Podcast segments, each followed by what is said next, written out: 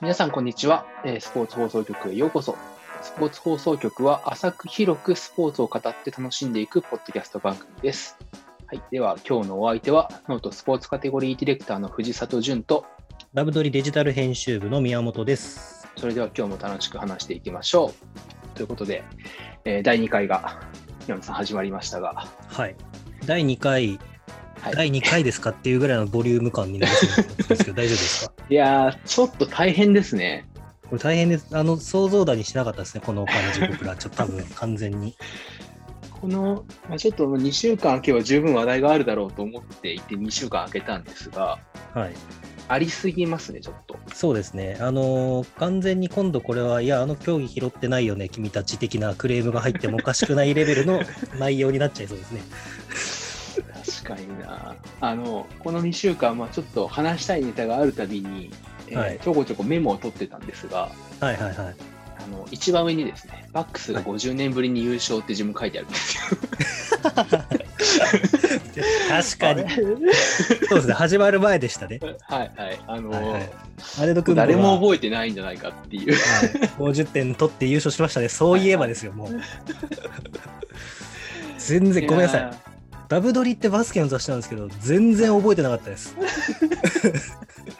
全然ーそう覚えて。ですよ。この2週間の間に、あのね、NBA ファイナルと、まあ、アメリカのバスケットボールリーグの、えーまあ、ファイナル、優勝決定戦があって、えーミルウォーキーバックスというチームが50年ぶりの優勝を果たしたと、はい、はい、いうニュースがありまして。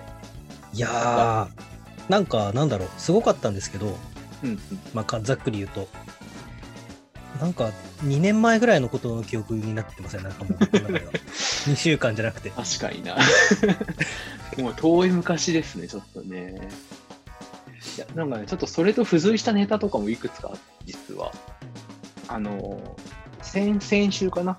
このポッドキャストの第1回を先はい。週の月曜日に出したんですけど、その前の週末に、実は F1 のイギリスグランプリやってたんですよ。はいはいはいはい。F1 のドライバーで、えーマクラーレンかな？ノリスっていうはいはい。ドライバーがいまして、その人のですね、オンボードに、オンボードって要は、えーと車体のこの上の部分、はいはい。えーその NBA ファイナル戦っていたバックスとはもう一つのチームの、えーフェニックス・サンズのロゴがこう映し出されてたと。えー、あ、本当だ。めっちゃサンズじゃないですか。めっちゃサンズなんですよ。ランド・ノリスっていう。サンズファンってことですか？それともサンズは何か関係があるってことですか？ここにシールがあおそらくサンズファンなんだろうなというへところで、まあ、ただノリス、あのイギリス人なんですけどね、ドライー。バはいはいいや、悲しかったでしょうね。ー。ねえ悲しかったでしょうね。こクリス・れをポールの思いを乗せて走ったんでしょうね、きっとこれは。多分ね、これ、これ走ったぐらいの時は、まだ競ってるぐらいだったと思うんですよ。2勝2敗とか2勝1敗とか。なるほど、なるほど。いけるぞ、サンズと思ってる時に、多分これはやって、なるほど、なるほど。だから俺も行くぞみたいな感じなんですね、きっと。これ、なるほど。いなんかね、僕まのね、ツイッターのタイムラインもね、あの正直僕はあんまり F1 は詳しくないんですけど、はいはい。僕のツイッターのタイムラインは結構 F1 ファンがいらっしゃるみたいで、なるほど。フォロワーの方が結構盛り上がるんで、これは結局このイギリスグランプリは誰がどこが優勝したんですか？イギリスグランプリは、えっ、と、ルイス・ハミルトンが優勝して、うーん。ルイス・ハミルトンが、えーまあ、これもイギリスのドライバーですけど、地元グランプリで優勝したと。ところですまあ、惜しくも、こう、ホンダ、まあ、日本のホンダがはい。エンジンを提供しているレッドブルは、えー勝てずというところでしたね。で、まあ、この、今回ね、まあ、F1 のイギリスグランプリなんですけど、ちょっと新しい試みというか、はいはい。実は新しい形式になってまして、今までの F1 って、はい。えーと金曜日からスタートして、金曜日にフリープラクティスっていう、まあ、要はフリー走行、うんえー時間内に好きなように走っていいよっていう、まあ、練習みたいなのが2回あって、うんえー土曜日も午前中はそういう自由走行をした後に、午後に、えータイムアタック式の予選をやる。で、日曜日にその順位に基づいてレースをやるっていうのが、まあ、これまでの F1 の方式だったんですけど、うん実はイギリスグランプリでですね、こう新しい方式として、えー金曜日に予選をやる。タイムアタック式の。ああ、これですね。スターティンググリッドは金曜日の午後に行われる。そうなんです。はいで、土曜日に決勝の順位を決めるためのミニレースをやったんですよ。へえ。なるほど。でその結果によって、決勝の。結果によって決勝もやると。うんで、まあ、レースなので、クラッシュとかすると、はい。要は金曜日の予選で上に行ってても、はい。一気に下がって決勝はもう最高尾スタートみたいなことになるみたいな。はいはいはい。メデメデメリットとか、なんていうんですか。それめちゃめちゃ不利もある。そう、そうなんです、そうなんですよ。っていうので、まあ、要は、あのーこの F1 も、要は金曜日と土曜日にあんまり注目が集まらないから、そこの注目度を上げようという施策でこういうことをやったみたいなんですえが、ー、なるほどですね。なんかいろんな方式があって、まあ、これは初めての試みなので、今後も、今年何回かテストはされるみたいなんですけど、へえ。まあ、もしかしたら F1 の形っていうのもどんどん変わってくるのかななるほどですね。え。まあでもやっぱりその見てもらうというか、注目をされないとっていうところが、うんこのスポーツも難しいところなんでしょうね、きっと。そうですね。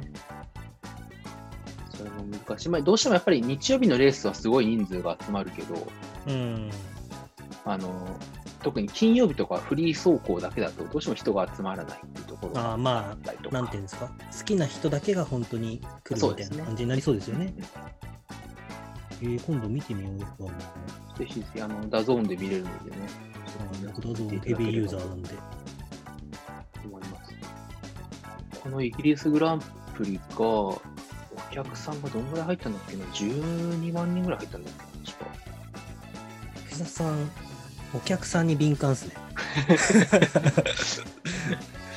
やっぱりこれね、満員のスタンドはやっそう、満員のスタンドを見ると、いやー、そうっすよね。なんか、ね、ね、やっぱりちょっとね、このオリンピックの対比みたいなところもあるし、思いましたわ。僕、オリンピックで、あのー、ちょっと友人に、あ、それこそあの、セブンズの関係で動いてる佐藤さんっていう、はい、あのーはい、僕共通の知人にも当たる方がいるんですけど、と話したときに、あの、オンライン無観客になったから、パソコンとタブレットと携帯とテレビと全部駆使して、一応いろんなのが見れるのが面白いねって話をしたら、宮本さんめちゃめちゃポジティブですね。僕は現場で見たかったですよって、すごいさらっと返されましたけど、まあそりゃそうだみたいな。あ それはそうですね。そりゃそうだっつって。確かに。あの、オリンピック画面足らない問題はちょっとありますよね。画面足らない問題と目が足りない問題ですね。平田さんは何画面で見てますか？僕は今テレビ、えっ、と、基本が3画面ですね。テレビ、パソコン、iPad。の3画面。まあ、えー職場もテレビをつけといて、まあ、職場は基本的にはもうレギュラーが柔道、水泳なるほど。はい。はい、が、えーレギュラーとして構えてまして、で、まあ、えータブレットかパソコンでバスケットボール関係を見つつ、えー今日ちょうど収録が28日？はい、28日。なんですけど、終了したんですけど、セブンズラグビーを見つつ、あとはもうちょっと他のものをっていう感じで。なるほど。まあ、ベースはその3つでしたね、やっぱり。自分も今3画面で見てるんですけど、はい。やっぱ足りなくて、そうなんですよ。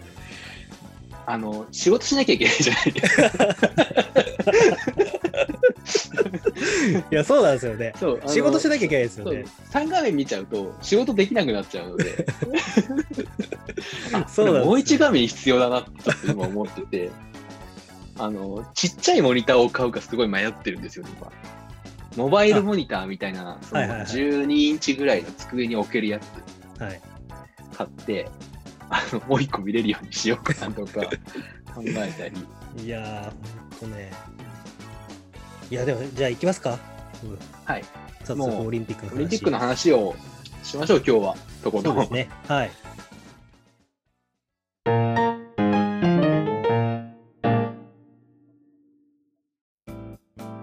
どうですか？あの、まあ、何から語ればいいか問題もあるとは思うんですけど、そうですね。まあ、そうなったところで何からいきますかって、時系列とかでちょっと行くのが一番いいですかね、じゃあ、ここまでのそうですね。頭からいきましょうか。はい。はい。あのーまあ、もちろん開会式の前に、えーサッカーとソフトボールが始まっていたので、はい。ちょっとそこから話しましょうか。あ、じゃあソフトボールの話しましょう。はい。まあ、昨日、えー収録日では昨日の時点で、えーはい全日程が終わって、見事にはい金メダルを日本が取ったと。いやいやいやいや。見ましたか？決勝戦。す。決勝戦ね、まだ見てないんですよ、足りなくて。あれ？ネタバレしない方がいいですか？いやいや、大丈夫です。もうネタバレ？ネタバレとかじゃないですよ。国バレしてますよね。いや、本当にね、あのーすごかったですね。まあ、前回の放送で、あの北京から変わらず、上野さんがエースかよっていう話をしてましたけど、まさか、ままさかじゃないな。しっかりあの頃の上野さんのまま、えー今回はアメリカを完封し決勝で、いやー、すごいですね。13年越しの連覇ですもんね。13年越しの連覇ですね。いや、ないですよ、そんなんなかなか。まあまあそうですよね。うん。一回競技がなくなって、また復活したからこそ、ってところもありますもんね。なんか、逆、あのー、さよならか。さよならで打った試合とかもあったじゃないですか。はいはい、そうですね。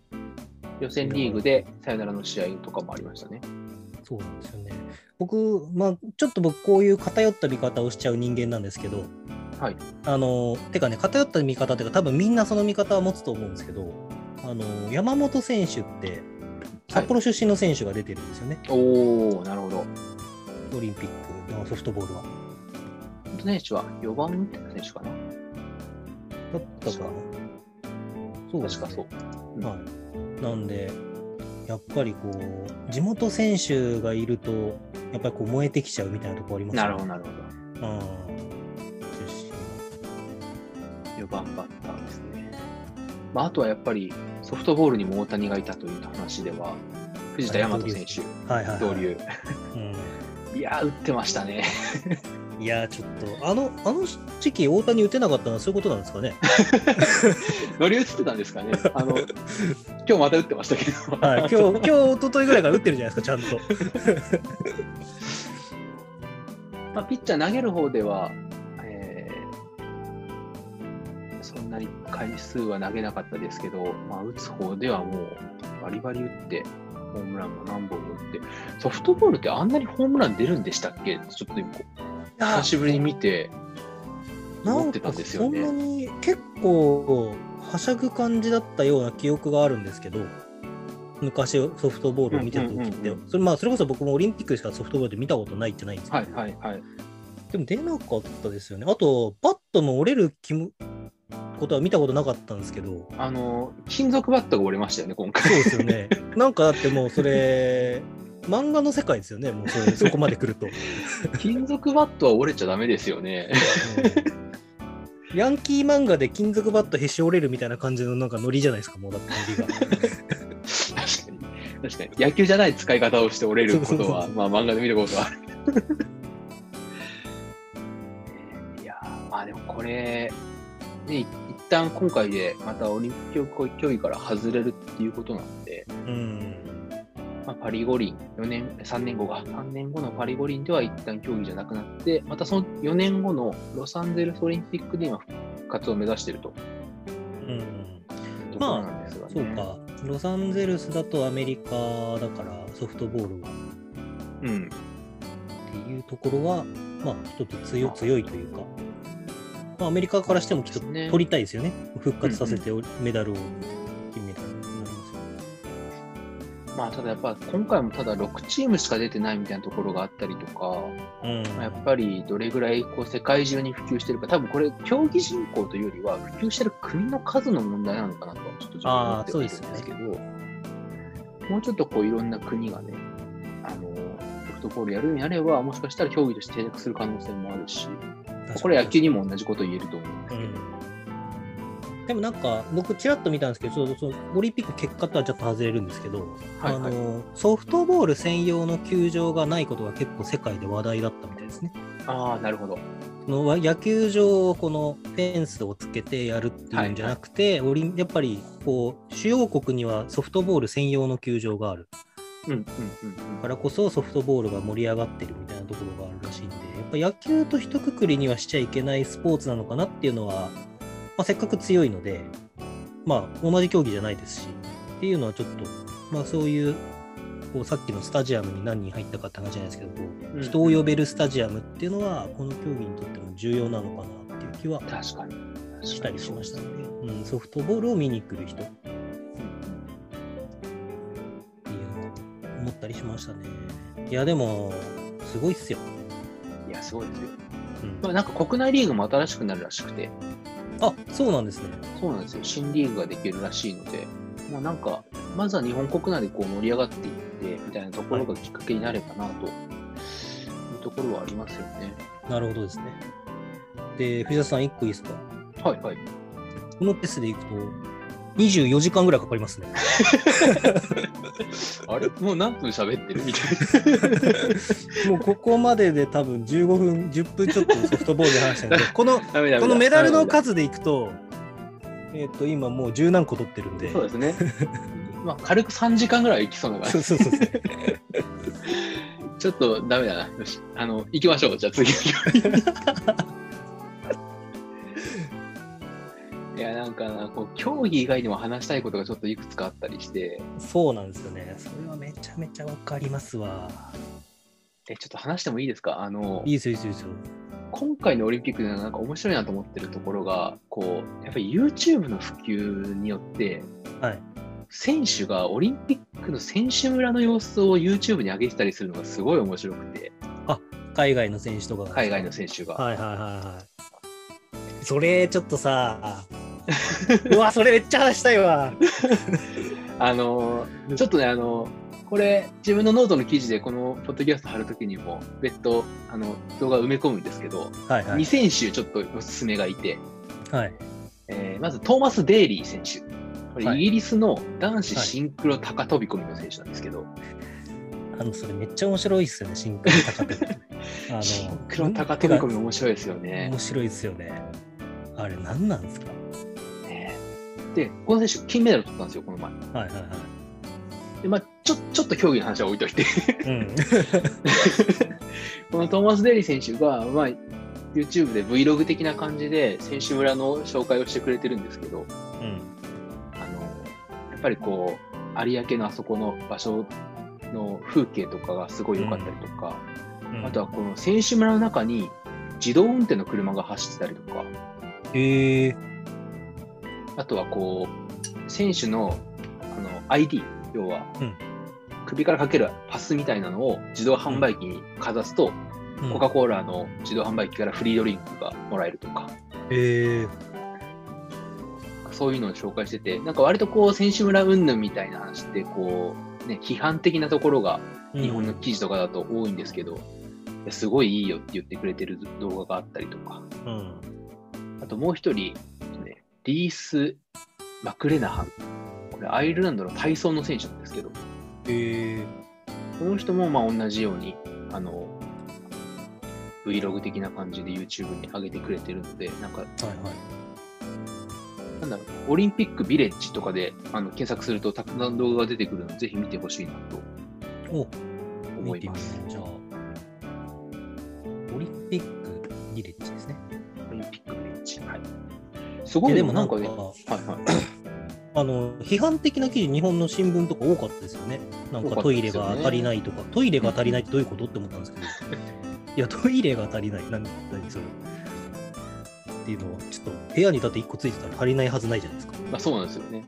まあ、割と結構、まあ、あの、一人一部屋ではなくて、えーっと、まあ、結構人数が多い国とかは、一部屋で何人みたいな感じで生活してたりとか、あでもなんかやっぱ面白いの結構充実してるなと思ったのは、その選手村の中に商業スペースみたいなのがあって、お土産売ってたりとか、ヘアサロンがあったりとか、えー、割となんか、あちゃんと生活できるここでっていう感じの施設は整ってましたね。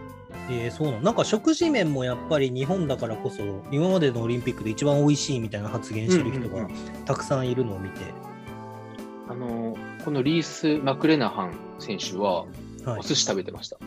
えー、いいっすね ぎこちないお箸をこうぎこちなく使いながらおはお寿司食べてて、うわ、めっちゃいいと思って。すごい思った職場で話したんですけど、はい。あの、これはすごい、何、変な見方ですよ。うんうんあの、初日からメダルとか出るじゃないですか。はいはい。初日で終わる競技とか。うんうん開会式出て2日目とかで競技終わって金メダル取って選手村でお寿司食ってる人めちゃめちゃ幸せですよね。確かに。いやもちろんその努力をしてきたからこそそこにいられるんで 特権だと思うんですけど。でなんかこう後ろの方の競技でこう最後の最後にこうなんか例えばマラソンとかまあそれこそゴルフとかってこう選手村入入んないかもしれないですけどやっぱ最後まで緊張感があるじゃないですか。確かに確かに。最初にパーンって入って後の10日間ぐらい結構フリーみたいな感じでいろんな選手とこうワイワイできたりとかすると確かに。いいですよね。それはすごい見てて思いました。うん。なんか、やっぱ食事スペースも24時間空いてるとか、うん。あとはなんか昨日、あの、ジョコビッチが、このオリンピック選手村でご飯食べてる様子をツイッターに上げてたんですけど、ジョコビッチがパスタ食べてたんですよ。あれ？グルテンフリーのジョコビッチはそう。って思って調べたら、やっぱりグルテンフリーのパスタが出されてたりするんですよ。へえすごい、それは。そう、やっぱちゃんとだからアスリートのことを考えた運営をしてるんだなっていうのは、なるほどですね。じゃあ、それをちゃんとチョイスできるようなそう、コーナーというかいろいろ選択肢をこうねだったりとか。へえすごいな。でやっぱりね、きめっちゃ綺麗ですよ。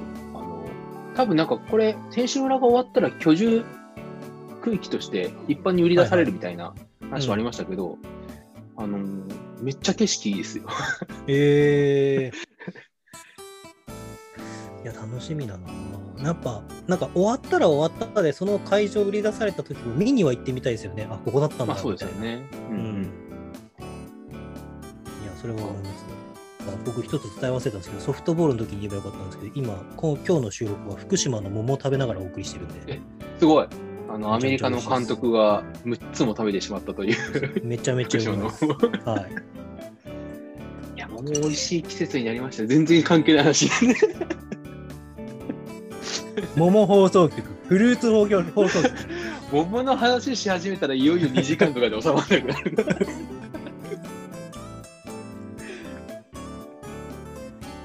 いや、本来はね、復興オリンピックっていう意味合いもあったんでいや、、まあまあ、そうそうですね。そう、桃食べようかな。桃とかうん。福島の桃をちょっと食べようかなと思いまして。ん止まんないですよ。失礼しました。脱線して答える。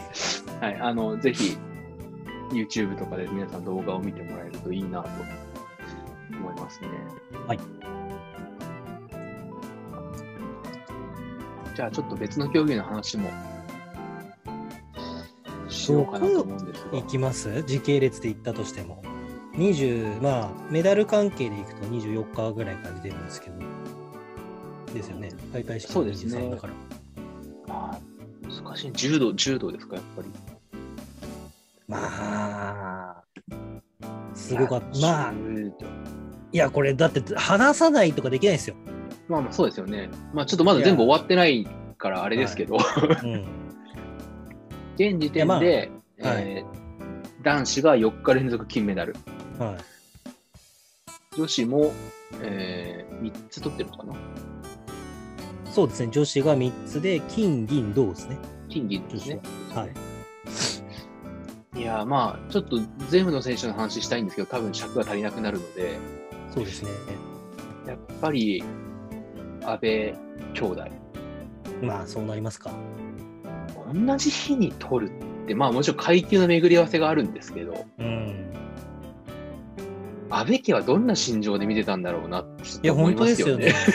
これって、これ逆に安倍家は会場では見てられないぐらいな気持ちになりそうですよね。誘客だったとし確かに確かに。もう、息吸えないみたいな。息吸えないし、妹が金取って一安心したけど、もう一回吸えないタイミングが来るってちょっといや、そうう。ですよね。妹の時の方がまだ心が楽ですよね。確かに。連続じゃないし。うんうんうんいや、すごかったっすね。で、なんでこの2人はこんなに仲がいいんですか？確かすに。ごいよな。いいい兄弟ですね。本当にね。いや、いい兄弟ですよ。あの、お兄ちゃんのひふみ選手が金メダルを取った瞬間にぴょこぴょこ跳ねながら喜んでる阿部詩選手の可愛さ。いや、本当なんか、櫻井翔さんがはいはい。直前番組かなんかで、阿部詩さん選手と、まあ、対談かなんかをしたことがあった。プライベートで一回なんかあったのかな？コロナの前とかで。で、なんかもうしたら本当に、こう、プライベートでいたら、柔道家とは思えないぐらいただの可愛い、可愛らしい女性だみたいなへ言ってて、でもなんかそれは溢れ出てましたよね、お兄ちゃんがこうあーメダルを取った瞬間に。溢れ出てましたねいや、お兄ちゃんのプレッシャーすごかっただろうな、決勝。いやー、お兄ちゃん、いやですよね。お兄ちゃんもちろんその阿部家のことも背負ってるし、うん。代表決定戦の丸山選手の死闘の話も乗っかってきてるじゃないですか。うん、二十何分試合して、そうですね。噛み取ったこれを代表。お兄ちゃん、銀メダルだったらお兄ちゃん問題になったかもしれないですよ。いやー、ちょっとね、もう金メダル以外、ありえない雰囲気が若干あったじゃないですか。ありましたね。うんこの一二三選手に関しては。でも柔道って歴代そういう空気感あって一回こう、ちょっと落ちてきてっていうところだったじゃないですか。まあまあ、確かに確かに。っていうのが僕ちょっと亡くなっちゃったその斉藤先生はいはい、斉藤先生。あのとちょっと親交があってえ昔なるほど、なるほど。そうなんですよですごいよく柔道の話を教えてくれたんであれだったんですけどいやまさかこうやってまた強い日本柔道が戻ってきたっていうのは本当に感慨深いですねいや、本当ですね。すごいな。あとなんかその強さっていうと、まあ、比例するのか僕もバスケットボールのお仕事させてもらっててそこの話をよくするんですけど、阿部詩選手のコメントが優勝後のコメントがすごい印象深くて。はいはいはい。まあだから強いのかなっていうところなんですけど。あの金メダリストとしてこうなんかそう惜しいアスリートにこれからなっていきたいみたいなコメントをしてて、うんちょっとちゃんとしたものは忘れちゃったんですけど、はいはいはい。僕もちょっとツイッターの方でつぶやいたんですけど、いや、金メダル取ったのが全然終わりじゃない感が、この兄弟の凄さだなっていうのが、まあ確かに。まあでもまだ若いですもんね、二人ともね。まあ、もちろん狙える。そう狙える、3年後だから、全然狙える全然ある。ですけど、いや、金メダル取った日ぐらい自分褒めてやれよみたいな、っまあ確かにな。ていうの確かにすごく感じましたね。てか、なんか、この全選手、メダル取った、はいはい。まあもちろん負けてしまった選手もそうですけど、うんなんかすごくこの謙遜というか、まあ、その柔道文化なのかもしれないですけど、日本の。はすごくこう、なんか日本の良さというか、こう、優勝しても相手をこう敬うであったりとか、周りに配慮するみたいなところはすごいなっていうのは感じましたね。なんかまあそれと対照的ってわけじゃないんですけど、やっぱり大野将平選手が金メダル取った時に、はい。この、まあ、5年間か。5年間ですよね。まあ、前回のオリンピックが連覇して、はい。あの、5年間の日々のその辛さが凝縮したような一日だったっていうふうにうん語ってて、なんかそれもすごいジーンときちゃいましたね、個人的には。辛いっすよ。ねだって伸びてるんすよ。そもそも。いや、まあ、周りももちろんね、まあ、もちろんその大野選手はなかなか怪我とかで試合に出れない時期とかもあって、うん。で、まあ、ただ相手もね、打倒大野で来てるので、もう研究し尽くされてる中でこう勝っていく難しさもあり、そうですよね。いやーすごかったっす、本当に。そうでもまあ柔道ははいはい。柔道レギュラー放送だったんで、僕もちゃんと見たっていうよりは、ずっとテレビで流れてる。なるほど、なるほど。でもなんかやっぱり見てて、あのまあ、ルール改正があって、こうしっかり組まないといけないとか、あの、しっかり投げないと試合が終わらないみたいなところもあって、見てて面白いですよね、柔道。うん、そうですね。長期戦になっちゃう例も結構あるんですけど、まあ、それでもこう、ね、最後、終わった瞬間結構すっきり終われるというか、うん。確かに。ちゃんといやーただ柔道はな、ちょょっと僕、身長ちっちゃいんでやりたいとはあんまり思わないですけど。ぶん投げられられて終わる、多分。大きい選手多いですよね、特に外国の選手ね。戦うって考えたら、本当に同じ体階級みたいな人いるじゃないですか。うんうんうんうんいや、すごいですよ。まあでも、一時フランスでしたっけ？フランスが強くて。あれ、まだいますよね？重量級上のルメールか。うん。ルネール。ルネールはいますよ、まだ。まあ、この後出てきますね。あの、ですよね。はい。なんかその辺が勝負どころっていうか、こうなんか、一番やっぱ注目されるのかなって。まあれ何なんですかね？軽量級よりも重量級の方がやっぱ注目されるじゃないですか。まあ、確かに。まあ、やっぱり競技人口的にも大きい人が多いからなのか。なんですかね。あとやっぱり日本は昔こそそれこそ井上康生選手とか、うん。鈴木啓治選手みたいな、大きいところが強いみたいなイメージもあったので、確か相手は技も結構豪快ですしね、大きいとこバーンと投げるみたいな。に。確かにそうですね。まあ、ここからもこうメダルラッシュが続いて最後までいけば、あと団体戦がありますから、今年は。はい。これも楽しみですよ。こんだけでもね、活躍してって団体戦ってなると、ちょっと楽しみになっちゃいますよね。そうですね。強い人しかいない感じになってますからね。そうですね。うん。だって7個20個日本がメダル取ってるうちの7個が柔道ですから。まあ確かに。ダメだ。これ、でも終わんないわ。じゃあ次の予言に行きましょう。すいません、柔道ファンの皆さん。失礼しました。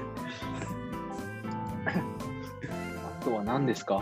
まあ、じゃあ、一世を風靡したスケートとか行きますか？はい、行きましょうか。これ、どうでした？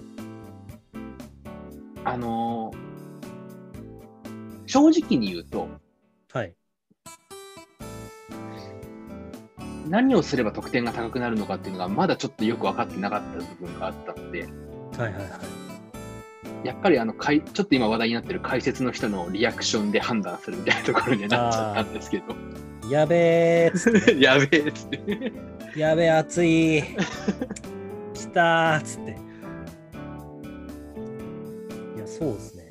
なんか、スローモーションで見て初めて、あうんうんうんここに、レールにここを乗っけたんだ。そりゃすげえなとか、あこんなに回ってるんだ、ボード。すげえな、そりゃ、みたいな感じがやっとわかる感じですよね。スケボーに関して。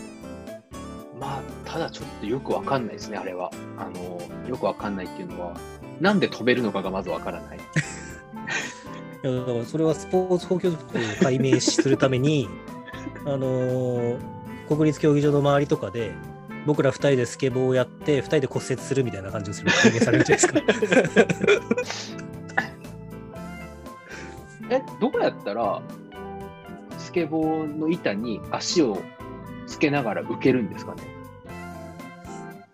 僕も聞いたことしかないんですけど、確か弾くんですよね。弾く。か体重を重めにして、あ片足体重側にして弾くとはいはいはい板が反発で跳ねるから、それで回ったりとか、なんかその波波打つ動きっていうか、でもこれちょっとあれですね、僕が言ってもしょうがないんで、スケボー詳しい人がいたら呼びましょう、これに関してはちょっと。適当なことも言えないんで。いや、本当になんか、まあ、反発で浮くまではわかるんですけど、こう、それをしっかりコントロールして回るとかよくわかんないなって本当に思います。なんなんかの角度、だからこれ、そのうち出てくるんじゃないですか？僕、ラグビーとかでも、そういう書籍とか野球とかも結構出てきてますけど、出てきてるかうんまあ、いっぱいあるんですけど、バスケットボールの最近出てきたんですけど、なんかその力を入れる角度であったりとか、そういうなんか、こういう風にするとボールに対してのアプローチとしてエネルギー量が最大化するみたいな研究とかしてる人いるんですよ。でやっぱスケートボードのこの位置をこのスピードで蹴るとボードが浮いて遠心力上回転でボードの直径が何センチだから回転数が上がって180度回るとかいうのが多分なるほど、なるるほど。そのうち出んじゃないですか研究する人とかそうか。論文とか。ことは、この競技はもっと今後、スポスポーツ科学的にこう解明されていったら、もっといろんなことができるようになるような。うん今までできなかった技がボードとか、まあ、ボードボードのルールがあるのかもしれないですけど、うんうんとかそういうなんかテクノロジー、えートレーニングでなんかこう解明されていくんじゃないですか。なんかうん。うんうん、今ってこうキャプテン翼理論っぽい感じじゃないですか楽しさが。うんうんうんうん。どれだけスケボーを楽しんでやってきたかみたいなところが。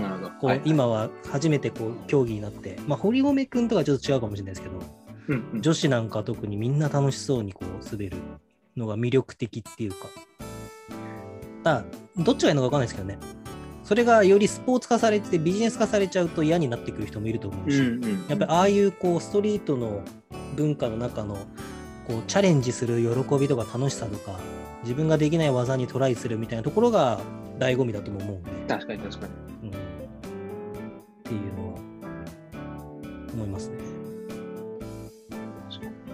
僕、注目選手1人いたんですけど、いいですか、はいはい。はい。あの堀米選手でも女子の3選手でもなくて、はい。あのペルーのアンジェロ選手っていたんですけど、アンジェロ選手、男子ですか、男子です。子はい21歳かな、はい、はいはい。なんですけど、なんかその、ダークホースと呼ばれてたらしくて、ほうほうほうほうほで、あのそれこそ解説のあの方、解説のあの方もめちゃめちゃすごい方なんですよね。う。そうそう、すごい方ですよね、あの方ね。なんか、オリンピックに興味がないから解説に回って普及活動してるみたいな、まだ26とか5とか確か。うん。の方で。そうで、あのーその方がダークホースだって言ってたんですけど、なんか、こう、スピード感とかも問われるらしいんですよ。はあはあはい。で、そのペルーのアンジェロ選手がトリックとかをするときのそのスピード感がめちゃめちゃ速いんですけど、いうんつだったかな？なんその予選だったかな？予選の時かなんかに思いっきりこのなんかスケーティングしててトリックやってしくじって滑ってもう大の字みたいな感じでこううわーみたいな感じで滑ってったらまあちょっと変な話ですけどあのー鉄の棒のところに向かって股間から滑り込んだんですよ。だからもうそんなの痛いに決まってるじゃないですか。いや、それは痛いですよね。でもなんか 3歩4歩はなんか痛くない空気感を出しながら歩き始めて、なんかそこバンコク共通なんだなと思いながら。で、で、すごい笑顔でなんかこう、いやもうしくじっちゃったよみたいな感じの空気感を出してるんですけど、歩けなくなってうずくまっちゃって結局。でもなんか、やっぱ恥ずかしいのか、まあ21だし恥ずかしいですよね。のか、なんかお腹を押さえてうずくまってる感じで、いや俺は股間じゃなくてお腹なんだみたいな、みたいな感じでやってたんですけど、結局彼は決勝に残って、はいはい。彼のなんか僕は全然ルールとかも技術も分かんないですけど彼のスケーティングが一番こう疾走感があって好きでしたね。なるほどなるほど。なんて言うんだろう楽しんでる感じというかなんかもうその瞬間さえも自分を超えていくみたいな感じのテンションというかっていうのはすごく楽しかったですね。うんまあ、女子の、えー、これな名前をど忘れしてしまった。気になる部分と、えー、西矢選ああ西矢選手。手、13歳はい。13歳で金メダル取る気分ってどうなんでしょうね。岩崎さんの記録を1ヶ月抜いたんですよね。抜いたんですよね。13歳で金メダル取ったったら、この後の人生どうしたらいいんですかね。すぐ余計なお世話な話をしますけど、これ夏休み明けて学校行ったら金メダル取ったんだって言われるんですよ。いや、ちょっとよくわかんないな、それ。いや、わかんないですよ。だ友達金メダリストいたらどうします？中学校で。仲良かった友達金メダリストだったら、ちょ確かに。っ夏休み明けたら金メダリストになってるんですよね、友達が。と、そうですね。夏休み明けたら金メダリストになってるか、広瀬すずになってるかの方が、どっちかですよね。ビ クビビるのは。いや、ちょっとすごいなぁやっぱ銀メダルの子も13歳でしたよね。そうですね、ブラジルのレアウ選手。レアウ選手。はい。まあ、そうなるとやっぱあの競技は、ある程度その若い方がいいというか、そういうのもやっぱりあったりするのかな。まあでしょうね、体がやっぱり軽軽いというか、柔軟性とか可動域とかもあるんだと思うんですけど、まあ、大人ができないわけではないとは思うんですけど、でもどの競技もそうじゃないですか、水泳とかも昔はやっぱり若い方がいいとか、体操も若い方がいいって言われつつも、どんどん競技寿命が伸びてきてるってところがあるんじゃないですか。うんうんうん。まあ、それこそちょっと今回触れないかもしれないですけど、内村航平選手とかもやっぱり、あの年齢でオリンピック出るっていうのは昔はそんなに考えられなかったと思うんで、うんうん。体操の枠では。うん。って考えると。いや、でもすごいっすよね。あの最後、勝負どころでトリックを決めてくるっていうのが、いや精神力もすごいし、メンタル、うん度胸。すごいですよね。僕、このスケート女子が初めて涙を流しました、僕は。あ、本当ですか？すごいなと思って。いなんかあのスケート場を残してほしいですよね。確かに。なんかすごいかっこいいし。あれ、有明ですよね、確か。あれだけです。放水の手前ですよね。そうですよね。はい。あれは残してほしいな。聖地みたいになったらいいなって思いますよね。うんスケート、確かに。スケートボール。日本選手権っていうのか、ジャパンカップっていうのか分かんないですけど、そういうのが毎回あそこで行われるとか。いう感じになってくれたらいいですよね。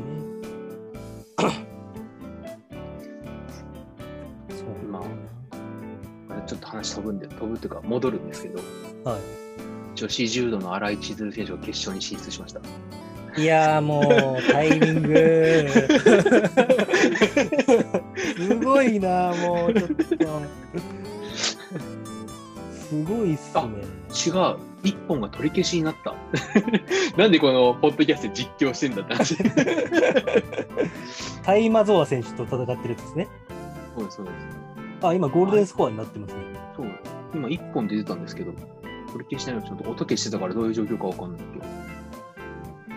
じゃあちょっと、柔道の話は、この、この試合見ながら解説というか、実況して、次の話題に行きます？そうですね。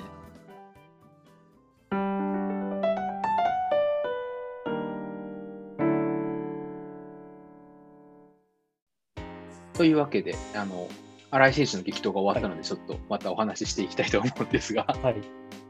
僕らのね、どうしようもないあれを話してもしょうがないので、はい。一旦そこはきあのカットしたので、はい。はい、また、あ、うわーとか言ってたんですけどね。また別の競技の話をしようかなと思うんですが、はい。えーはい、バスケですよ、バスケ。はい。はい。あのーバスケスレック3がね盛り上がりましたね、でも。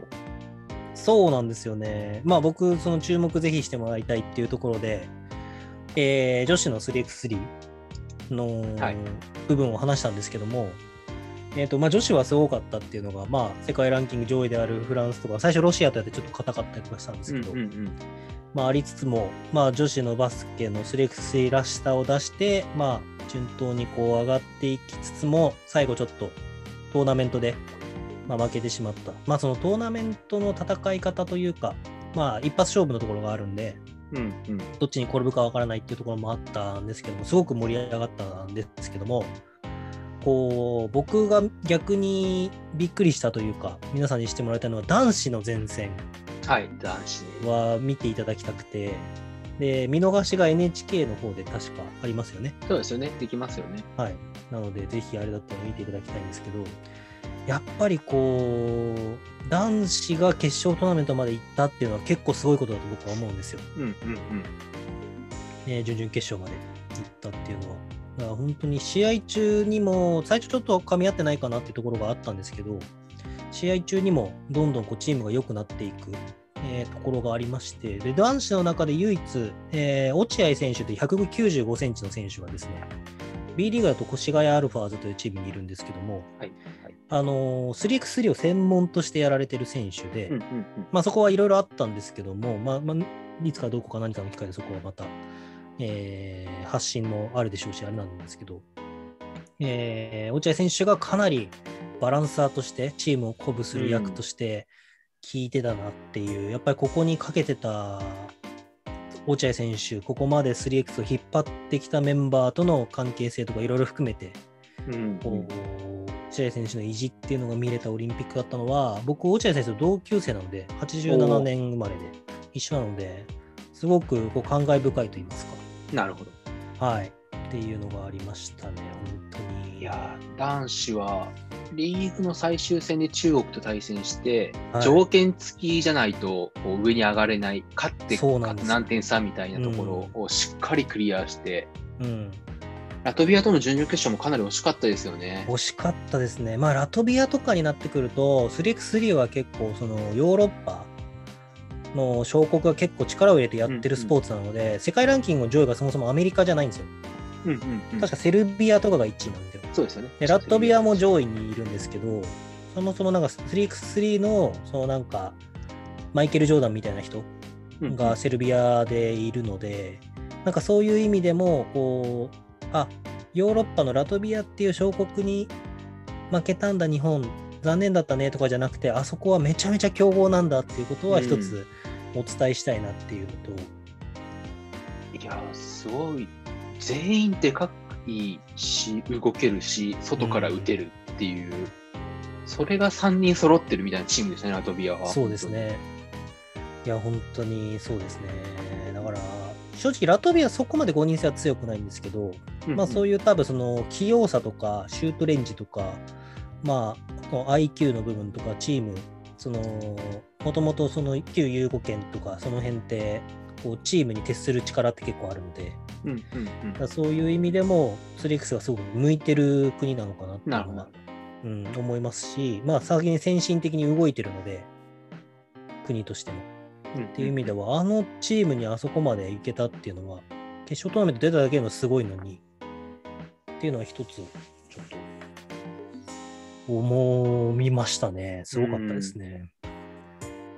でなんか、国内の 3x3 のリーグも、あの、いろいろこう、YouTube で配信したりとか、無料で観戦できたりみたいなこともできるので、なんか、これをきっかけに、競技性の面白さは多分伝わったと思うので、うん、広まっていけばいいなと。そうですね。あと多分皆さんが注目されたのは、矢野良子さんって元日本代表の女子で、あの 3x3 に人生をかけたみたいな女性の方がいるんですけど、なるほど、はい、はい。はい、5人制から。で、東京オリンピックに出るために 3x を自分で大会をポイントを作るために、3x ってポイントが必要なんで、はい、はいそのポイントを獲得するために自分で大会を作ったりとかうんうんでやった方がいるんですけど、その方は結局、要は大会には出れずに、解説として、あの東京オリンピックに関わったっていうことで、ご自身でも SNS で発信されてるんですけども、まあ、次の松木安太郎は矢野良子じゃないかって言われるようなで、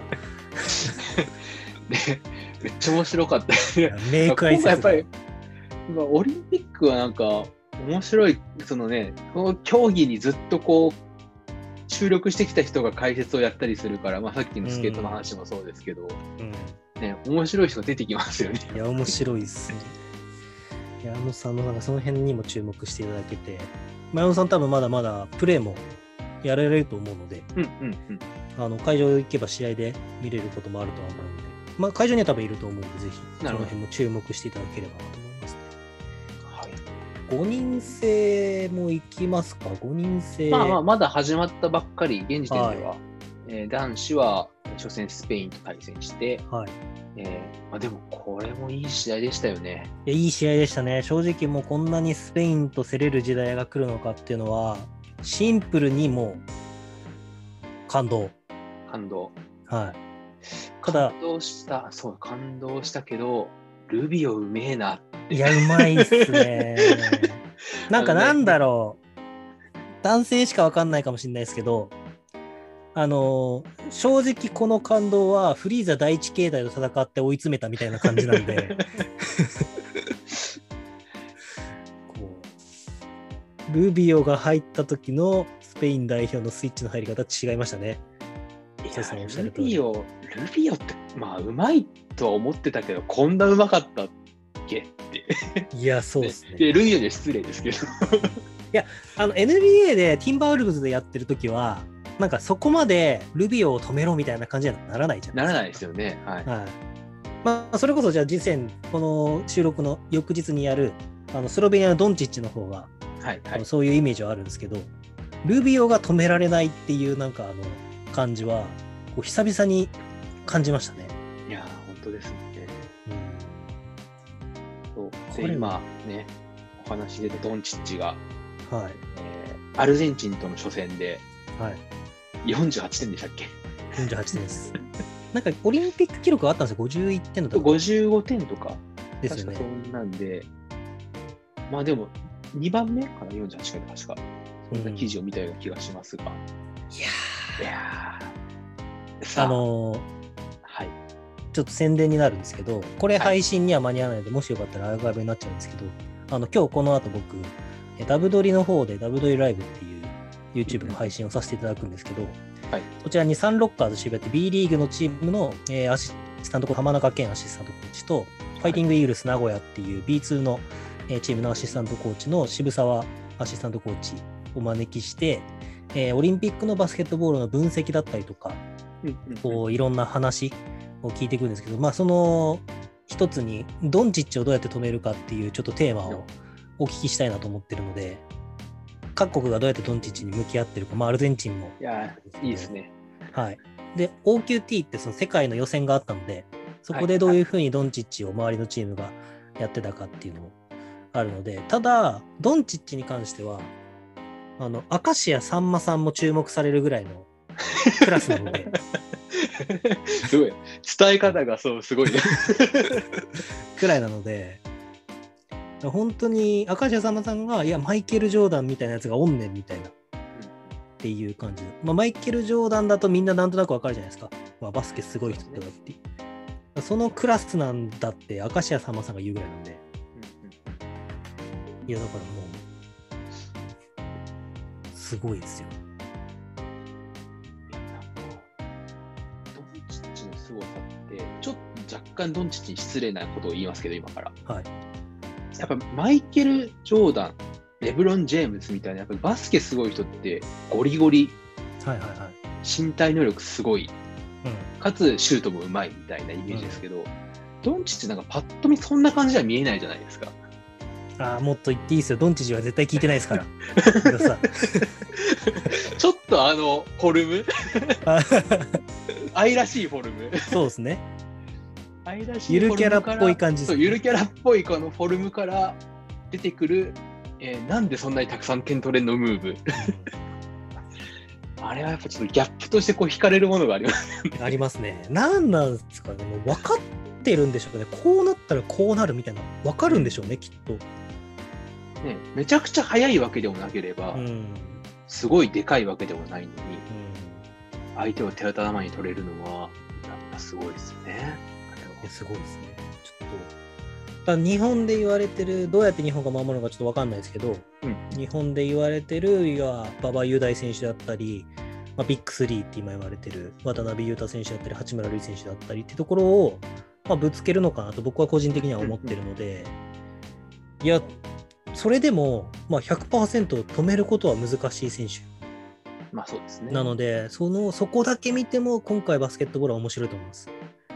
わ、いや、これ NBA でやってる渡辺裕太選手がこうやってこんなに頑張ってるのにこのその上から決めちゃうんだみたいな感じとか。いやまあこれも多分配信されてる頃には終わってるとは思うんですけど、はい。あの、明日の試合、ぜひ。バスケ日本代表戦、はい。ぜひ見てほしいですね、これは。そうですね。これ聞いた方も、もし見てなかったら見逃しで見てもらえる。見逃しで見てね。はい。まあ、あと1個だけ、まあ、バスケ関係の人間として触れさせていただくと、日本女子がフランスに勝ちまして、いやー、これすごいですよ。い、やー、これすごいです、本当に。日本は世界ランキング10位なんですけど、はい。フランスははい5位なんですよ。うん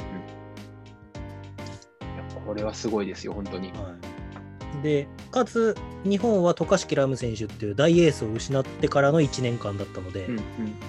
まあ、代表戦の試合なかったところもありますけども、6月から強化試合が始まってのこうチーム作り、渡嘉敷ラム選手がいない中でのだったので、いや、本当にすごかったですね。僕はずっと吠えてましたね。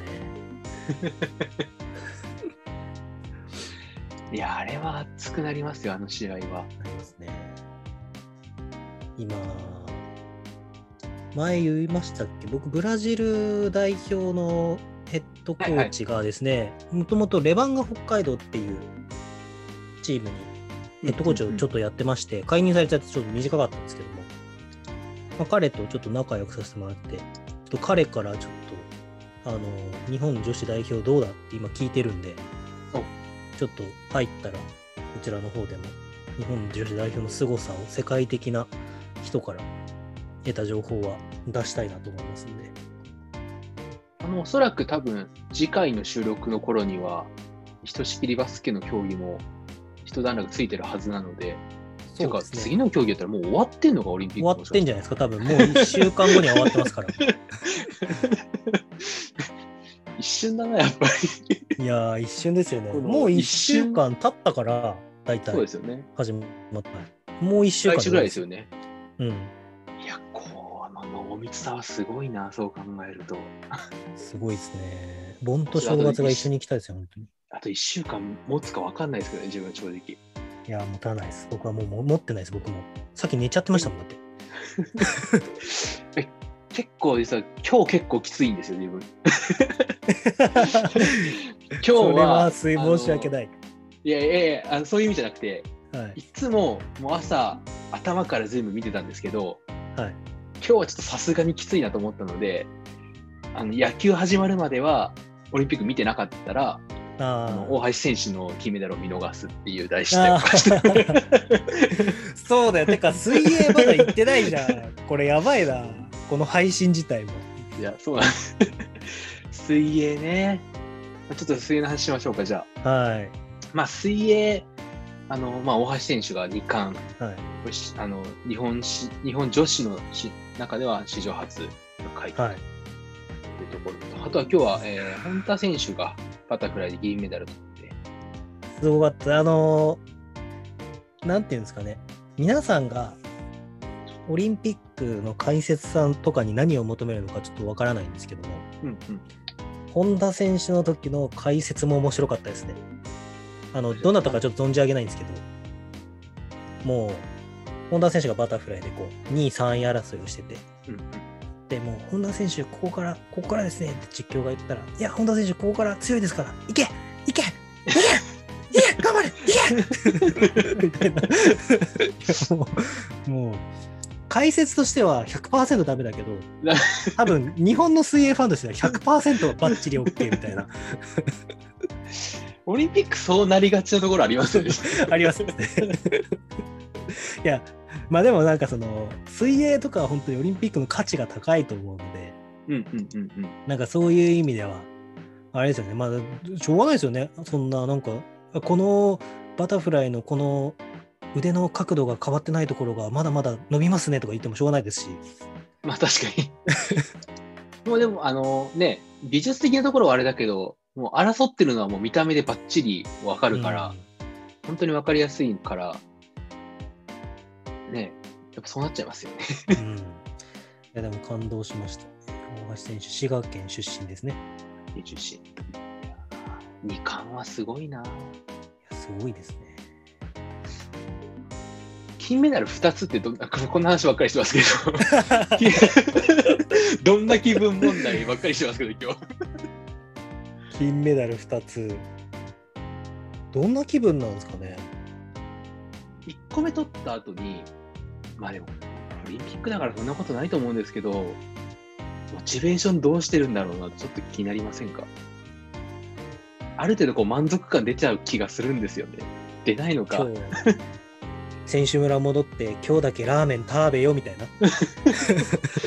ちょっと一息ついちゃわないのか。まあそんなことないのかな。ーやっぱりこのレベルのアスリートは。このレベルになると使わないんじゃないですか？やっぱ次もあるってね、もう一個あるって分かってるから。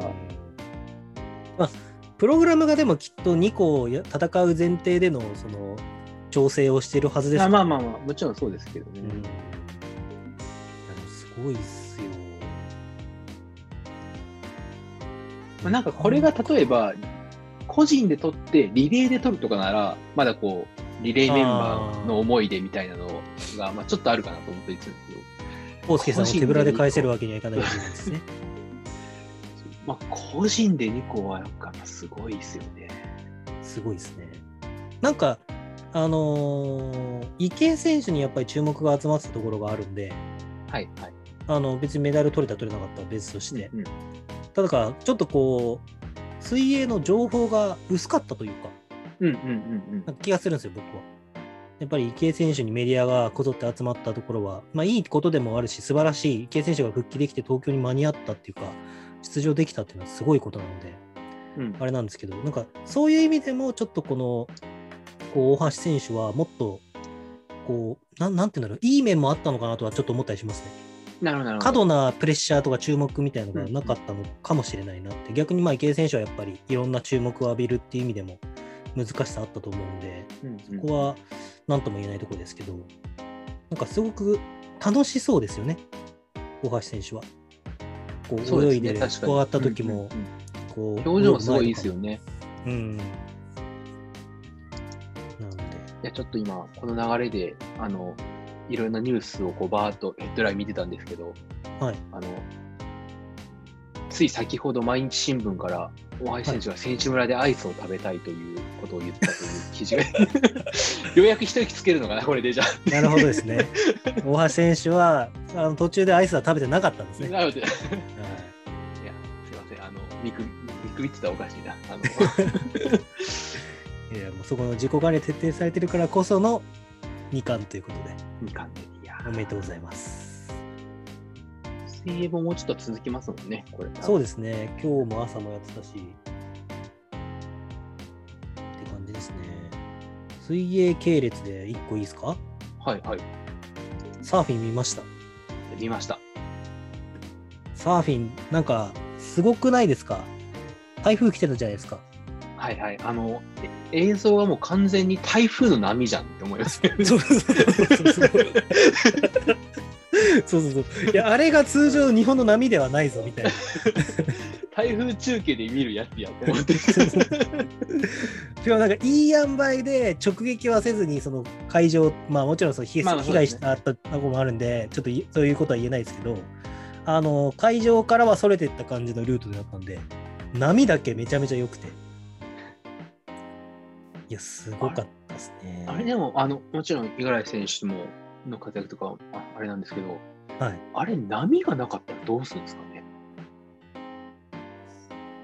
いや、まあ波を多分選ぶのもスキルだと思うので、ああ、じゃあもう弱くてもその中でいい波選んで乗れるかどうかみたいな勝負になる僕、ちらっとサーフィンはやってたんですけど、はい上京をした時ぐらいに、そのいとこが結構サーフィン好きで、まだずっと今やってるんですけど、ついてってよくサーフィンやってて、まあ、沖に行けばそこそこの波やっぱ来るんですよ。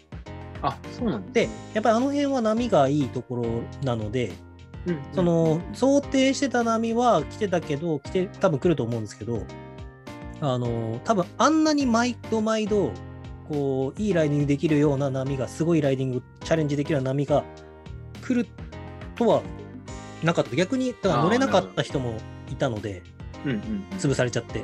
うんうん。だからそういう意味では、どの波にどうやって乗るかっていうチョイスもこの加点のあの評価に入ってくるんですけど、その中で五十嵐選手がものすごい技を最後に360度決めたっていうのは、準決勝のね、はい。最後の逆転のところでは、あの伝わらないかもしれないですけど、めちゃめちゃすごいですよ。いや、あれは、もう見ててもすごいなって、ちょっと、最後回って着地した瞬間、うん。まあ正直こう点数つける基準とかが、まあ、正直あのスケートもそうなんですけど、うんまだ初めて見るときにはあんまり分かんなかった部分もああったものの、あれは見て、あ、すげえなって思いました。いや、あれ漫画そうだよ。漫画の話ばっかしてるけど。いや、まあ確かに、あのなんか、いやまあ、回ったのもすごいんですけど、こう波がこう来てるのをこうジグザグに乗ってるのもうん。よくわかんないですよね。いうに言うと。その競技サーファーじゃなくても多分あの日には行きたいってなる人は多いと思います。ああんな波に乗れることはそうそうないあ、なるほど、なるほど。っていう時なんでやっぱその楽しむっていう観点からしてもすごい好条件って言うとおかしいですけど。うんうん。ただ。うんそうですね。まあ体力もやっぱり海の上なんでずっと使うのであれにね、どれに乗るかとかって判断とかも入ってくるんですよね。やっぱりこう波のこう割れ方とかもあるんで。うんうんうん。でその時に自分が理想とする波にこううまく乗れるかとかっていうチョイスも含めてのサーフィンなんで。なるほど。うん、なんか乗って飛んで着地してすごいっていうよりも結構頭を使うっていうのはあのーなんだろうなんか多分スケボーもそうだと思うんですけどうんこう見た目がチャラそうに見られるのが、んあうん。のーうんうんうんこうマイナス要素になっちゃうじゃないですか日本も。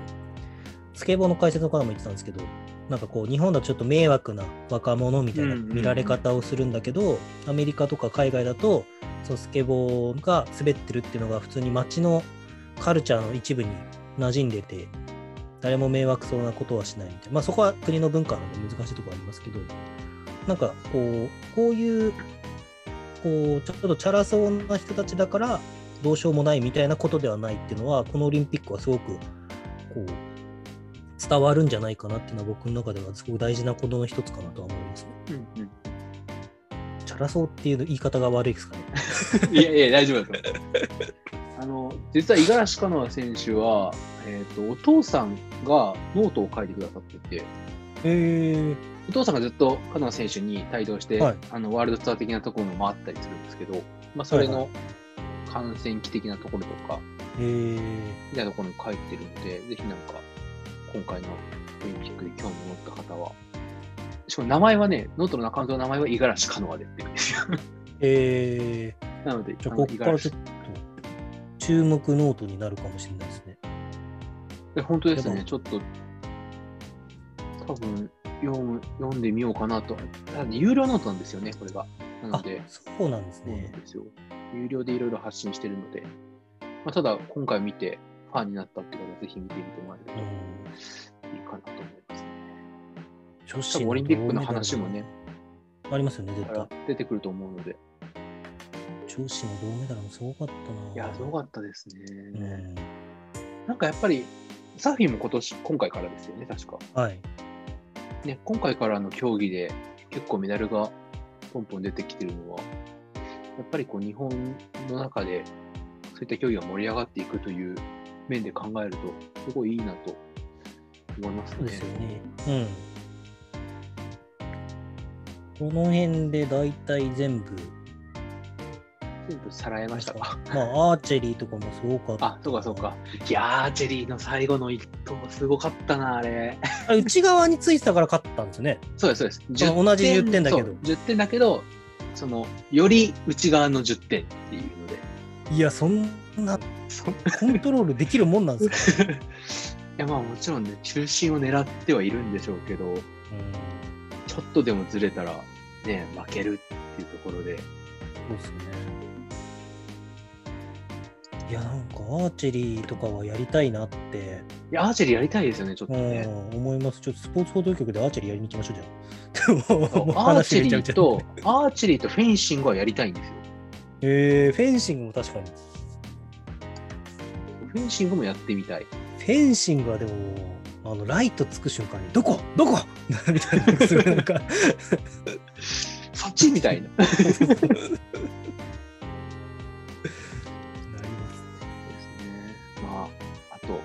折り返し地点、はい。折り返し地点に入ったので、そして、まあ、多分後半は、はい、どうぞ。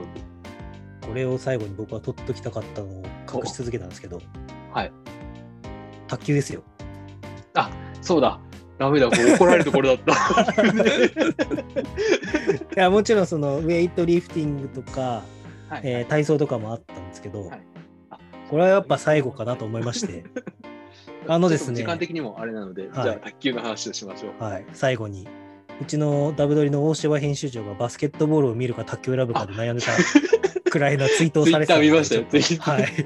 はい、あの、NBA クラスやめますっていう。ちょうどね、あのバスケのスペイン戦の真裏で、はい、えーっと、混合ダブルスの決勝が、はい、あの、はい、自分もメインは実は卓球見てました。僕はバスケ見てたんですけどもうあのーそこの瞬間速報が入っていやなんかすごいすごい時間でしたね。速報が入った時にもうおおってそこからあの30秒ぐらいのシーン覚えてないです おお卓球取ったの？うおーいやーみたいななんかもういや、なんか、その日、あの、体操の団体決勝もあって、はい0.1ポイント差でけ、ね、うん1点差で決勝あ金メダル逃して、うんめちゃめちゃ悔しい。で、めちゃめちゃ悔しい気持ちでスペイン対日本のバスケが始まって、めっちゃいい試合してて盛り上がってる、えー卓球が2ゲーム先に取られたけど追いついたっていうのを聞いて、俺ちょっと感情が忙しすぎましたね、あの日の夜は。いや、そうですね。いや、で、それはね、誰も責めれないですよ。別に僕も、その、バスケを見てなかったとかっていうところじゃなくて、もう、そうですね。これはもう誰も責めれないです。本当に。だってすごいもん。だ本ってもう準決勝からしてすごかったじゃないですか。2級からの逆転、はいして、突破して。しかも勝ったことない相手にどんどんいく勝ってるんですよね。そうそうそうそう。ね、よ5試合、ね、4戦して、5 4戦か5戦かして、ね、最後の中国のペアはうん勝。ててなかったと。いや、すごいですよ。いや、水谷選手に金メダルがいったのは、なんかすごいやっぱ嬉しい。まあ、もちろん伊藤選手もね、そうなんですけど、でもなんか、すごいですね。この、ペアっていうんですか？はい、もうはい、32歳と20歳ぐらいですよね。そうですよね。ただ、もうちっちゃい頃からはい。一緒にこう練習してたっていうので、もう、伊藤選手が水谷選手をコントロールしてるんじゃないかぐらいのこの関係性が。あの、なんか、試合終わった後に解説の人が、あの、プライベートでは伊藤の方が上ですって言って、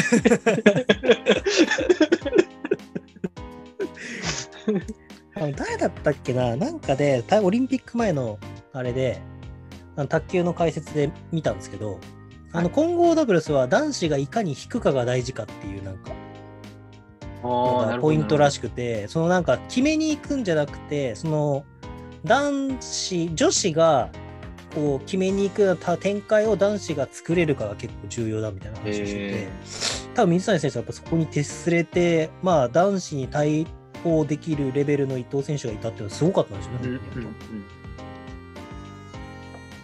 っていうことで、まあ多分、2021年は卓球ブームが到来でしょうね、また。いや、なるでしょうね。まあ、ここから、今、個人もやってるし、えー、ここから団体戦もありますもんね、また、うん。卓球はね。ということでたくさん話してきましたけど。ざざざっとたくさん話してきましたが、実は今日の夜も男子サッカーがあったりとか、そう。そう、女子サッカーもそうだ。予選突破したもんな。女子サッカーもよし予選ね、まあ、ちょっと最初、うん。1戦目、2戦目と、どうなるかなと思ってましたけど、無事突破できたので、あ次の相手はスウェーデンのめちゃくちゃ強い、いやー、それは強いなここどうなるか。ーうん。しかも、ちょっと今、ちらっと見たんですけど、錦織選手、今日テニス勝ったんですけど、次、ジョコビッチらしいですね。おいいじゃないですか、でも。めちゃめちゃいいカードですね。準々決勝突破したんですよね。3回戦ですね。3回戦が準々決勝に進出したのか。準々決勝でジョコビッチと。ああ、いいですね。いいカードですね。テニスもなんだかんだ出てない選手いるけど、来てない、ナダルとか来てないですけど、トップ5から4人ぐらい来てますよね。そうですね。ジョコビッチはただ、まあ、もちろん錦織選手もすごいね、ジョコビッチは、あの、今のところグランドスラム大会に2つ勝ってて、今年の。うん。で、オリンピックまで取って全部グランドスラム達成したら、ゴールデンスラムっていうのが達成されるらしいので、この歴史的偉業がかかっていると。歴史的偉業をジョコビッチを止めるのが錦織になるかもしれないっいや、それは熱いですよね。あの時錦織 K にさえ勝てればみたいな。勝っていればゴールデンスラムだったのに、いやー、ちょっとそれはちょっと熱いですね。熱いですね。ただ、ジョコビッチ強いですからね、そう 今年は。熱いですね、ちょっと。ジョコビッチはいつまで強いんだよっていう、もう。いや、本当ですね。うんっていうちょっと感ゆっくりじですね。テニスの話とかもしたいですね。そうですね。僕もテニス結構好きなんで、いいですね。そうだ。これちょっとつながりがなくなっちゃうかもしれないんで、これだけ最後にお伝えしたいんですけど、7人制ラグビーが今日で終わりまして、あ、はい、そうですね。僕が注目してた。ちょっと残念ながら、こう勝利は最後の韓国戦の順位決定戦の11、12決定戦も一緒だったんですけども、なんとまさかの、えーフィジーにああ、いやー、しょ初もう一戦ね。歩、まああそこが全てだったのかなとは振り返ると確かに。まあなんかまあめちゃくちゃ惜しかったし、惜しかったですね。ねまあ勝てたんじゃないかっていう思いもあり、そうなんですよ。ねなんかね、個人的分析なんですけど、あ、ごめんなさいね。あのー今回、いい結果が出すには朝なんじゃないかっていうのが僕の中ではあって、ちょっと解説の方とかもいろいろ言ってるんですけど、やっぱり朝に競技をすることって海外の選手ほぼないので。プレーをするとか。だからやっぱそのバスケットボールなんですけど、朝やってるランキング上位のチームと下位のチームの試合も結構競るんですよ。ああ、なるほど。うん、女子のバスケットボールの韓国対スペインとかも、まあ、ランキング的に言うと韓国が低いわけじゃないんですけど、そのスペインの方が全然高いんですけど、うんうんうんうん。やっぱり競るん、競ったんですよね。なんかそういう意味では、こうアジア圏の選手、時差があまりなくて、コンディション調整しやすい、まあ、日本がまず一番手で、まあ、中国、韓国とか、その辺が一番こうやりやすいのかなっていうなるほど。気はしたりしますね。確かに、ね、新生ラグビーのフィジー戦は朝9時からですよね。うん朝9時からあの暑さであの湿気でってなるとフィジーはやっぱり動きにくいのかいや、なっていう。確かに確かに。は若干見る方も辛かったですね、あの試合。早起きが。い確かに。えーまあ終わったんで本当にお疲れ様でしたっていうところなんですけど、少しでもあの7人制ラグビーの楽しが楽しさがこう伝わればいいなっていうのと、まあ、7人制ラグビーも前もちらっとありましたけど2023年次は15人制の、えーワールドカップはいがありまして、次はまたパリで24で7人制のオリンピックありますんで、ぜはい。ひちょっと注目していただければなというのを僕の締めの言葉にさせていただければと思います。あの、ラグビーはね、また冬に新リーグが始まりますから、はい。名前が発表されてましたね。え、それももしかしてこの2週間の間でしたっけ？あ、間ですね、多分。遠い昔すぎるな、ちょっと。もう全然僕も忘れてましたね。完全に忘れてましたね。はい。そうか、そうか。そうですね、収録したのが水曜日だったんで、金曜日にライああの、ね発表があったんですよ、16日の。そうだ、そうだ。恐ろしいな。2週間前のこと何も覚えてないな、本当に。いや、それだけ濃密な1週間を送ってますね、本当に。いや、本当ですね。いや、楽しいですよ。ただ、教訓はさっきの藤田さんじゃないですけど、無理はしない。無理はしない。でもなあの、じゃあここ、ちょっと抑えようってところで金メダルとか出るんだよな。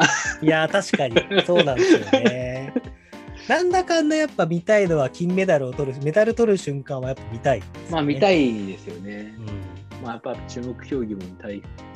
やっぱりなんか夜にいい競技がこう集まるじゃないですか。柔道の決勝とかも大体夜の7時ぐらいになったりとかして、そこからこうね、大きいやつをまたサッカーとかもそうですし、バスケもそうですけど、そうなるとちょっと昼間は抑えようかなって思うんですけど、そうなってくるのか、意外なところからみたいな。そうなんですよね。いや、ほんとそうなんですよ。いや、だからサーフィンとか全然ノーマークでし、僕、あ、ホッケー面白いなって思って、だからこれも、系面白いでしょ。ホッケーめっちゃ面白いマジ。あの、何なんすか、あの競技。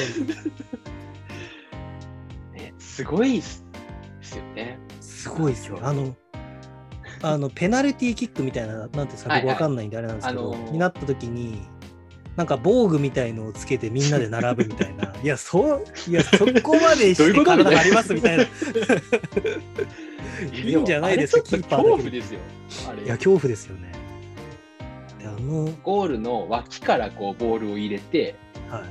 えーそれをこうね、思いっきり打つっていう、うん。まあ、なんかサッカーでいうコーナーキック的な、に近いような感じがあるんですけど、そしたらもう、あの、みんなゴール裏にこうね、なんていうの、ゴーグル？うん。ゴーグル用意してて、それをつける、その守備の時だけはそれをつけるみたいな。や、だったらずっとつけとけばいいじゃんって思うんですけど、え、痛いでしょみたいなど、どこに当たっても。確かに。顔に当たる可能性は全然あるってことですもんね。そうですね。いや、なんて言うんだろう。ぼまあ、その痛いのでしょっていうのもそうなんですけど、あのボールをこう扱うじゃないですか。はい。はい。バスケットボールは手で扱いますけど、サッカーは足で扱いますよね。ホッケーはスティックで扱うのに、あんなに動かせるもんなんだなっていうのがそうなんですよね。自在に。あれ、毎回思うのが絶対自分やったら腰痛くなるなって思うんですよ。いやー、確かにそうですね。ずっとかがんでますもんね。ドリブルしかも。結構フィールド広くて走んないといけないし、試合時間もそれなりにあるし、この暑さだしで、うん、うん。なかなか過酷なスポーツですよ。あれ僕ですね。で、ぶつかり合いも、その意図的じゃなくてあるし、いやー、ホッケーはすごいですね。この機会じゃないとやっぱホッケーを見ないので、そうですね。まあ、やっぱ日本戦以外にも、ね、他の国同士の試合とかもちょっと自分は結構見ちゃってますうん、僕も見てます、見てます。じゃあ、ちょっと、終わりがはい、終わりが見えなくなってきたんで。なので、終わりましょうか。はい。じゃあ、ちょっと一旦き、えー切ってエンディングに行こうと思います。はい。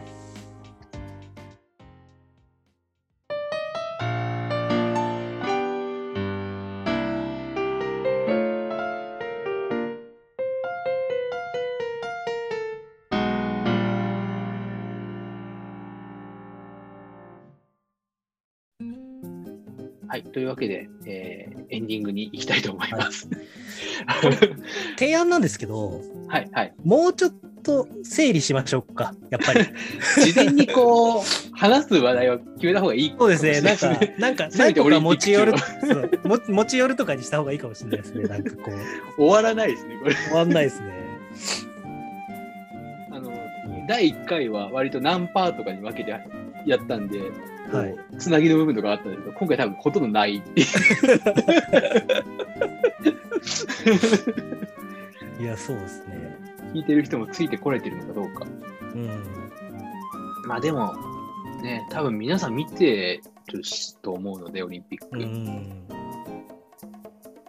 まあ、ね、この後も、あと1週間ぐらいあるので、今度はここからはマジで、その、なんか、団体競技の決勝トーナメントとかそうなんそうなんですよ。なってきますからね。マジで国の戦いみたいなことがうん増えてくるので、より熱くなっちゃいますよね。まあ、もちろん個人のね、あれもある面白いんですけど。なので、おそらくまた2週間後ぐらいに収録した時には、同じぐらいオリンピックについて話すんじゃないかな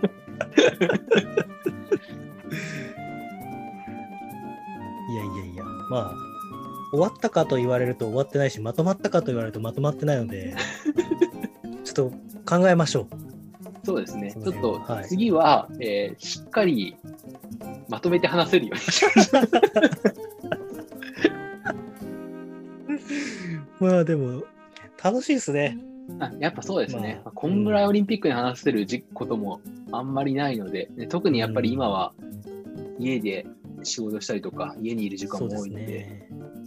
まあ、あとは本当に時差がないので、全部見ようと本思えば見れるっていうのが、んリオとかロンドンとかの時はやっぱり朝起きたら誰々選手がメダルを取りましたっていうので、ニュースを拾ってくみたいな感じで、やっぱ全全試合、なんていうんだ、その試合の全部を見ることはあんまりなかったんで、自分の好きな競技以外は。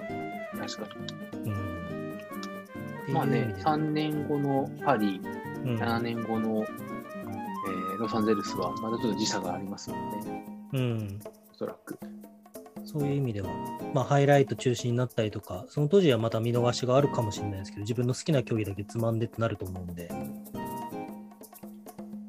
いやあと1週間ちょっと見る方も頑張んないとなっていう。ー、そうですね。いや、楽しいんですよ、でも、本当。しいですね。うん。はい。というわけで、えースポーツ放送局第2回お送りしてきましたが、い山本さん、告知などあれば。先ほども言わせていただいたんですけども、えーこの後、収録日の後に、えーダブドリライブ、カッコ仮ボリューム2ということで、まあ、日本とスペイン戦とかの振り返りだったりとか、えー B リーグのコーチをお呼びしてやりますんで、そちらも、えーバスケットボールダイナーという YouTube の方で配信があるので、えーこれ聞かれてまだ見てなくてご興味がある方で、オリンピックの合間で見る暇がある方がいましたら、えーぜひ見ていただければと思いますっていうのと、ダブドリのノートの方でですね、えー、と僕が、えー取材といいますか、インタビュアーを担当させていただきました、えーダブドリガールの中崎絵里奈さんという、えータレントの女性がいるんですけども、ダブドリガールに就任しまして、えーその方がダブドリガールに就任した経緯であったりとか、これからやっていきたいことのインタビューがちょっと載ってますので、ぜひダブドリをノートで検索していただければと思います。まあ合わせてダブドリソシオの方もですね、あの募集中、有料会員の、えーサークルですね、募集中ですので、いろんな企画やっていきますので、ぜひそちらも合わせてチェックしていただければと思いますので、よろしくお願いいたします。はい。この前の、あの、ダブドリさんでやられてた裏撮り、はい。YouTube ライブでやってたはい、はい。めっちゃ面白かったです。ああ、ありがとうございます。急にただの感想を伝える。ありがとうございます。そうなんですよね。なかなかね、ああいうなんか、インタビュアーの人の話を聞くこともないので、うんうんうん。いや、本当になんかいいですよね。ああいう、もちろん、こう、取材して、それが全部記事にできるわけじゃないのでね、うーん、こぼれ話っていうのは、ね、そのままどこにも出さないのってすごいもったいないし、そうなんですよね。本当それは僕も思ってて。こぼれた話の方が意外とファンの方が好きだったりすることとか求めてることあったりするんですけど、どうしてもやっぱりその、かんなんですか、インタビューの性質上載せられないところとか載せなきゃいけないこともあるので、うんうんうん。っていうなんかね、余計な話だけ聞くわけにもいかないので、ダブドリで。確かに確かに。他の競技何好きですかとか言って、サッカーですみたいな、ああ、チャンピオンズリーグ見ましたとか言うのも載せられないので、本当にあのね、ラブドリさんもバスケットボールダイナーの YouTube ライブはいつも面白くて見てるので、ありがとうございます。楽しみにしてます。はい。よろしくお願いします。はい。あと、自分の方からは、えーまあ、ノートで、あのーこのスポーツ放送局の、えーまあ、なんていうんですか、インデックス的なのを、ね、は毎回書くので、えーぜひ見ていただければなと思います。あのそのノートの中に Google フォームでメッセージも募集しているので、ぜひ、はい。この競技がオリンピック面白かったっていうのがあれば、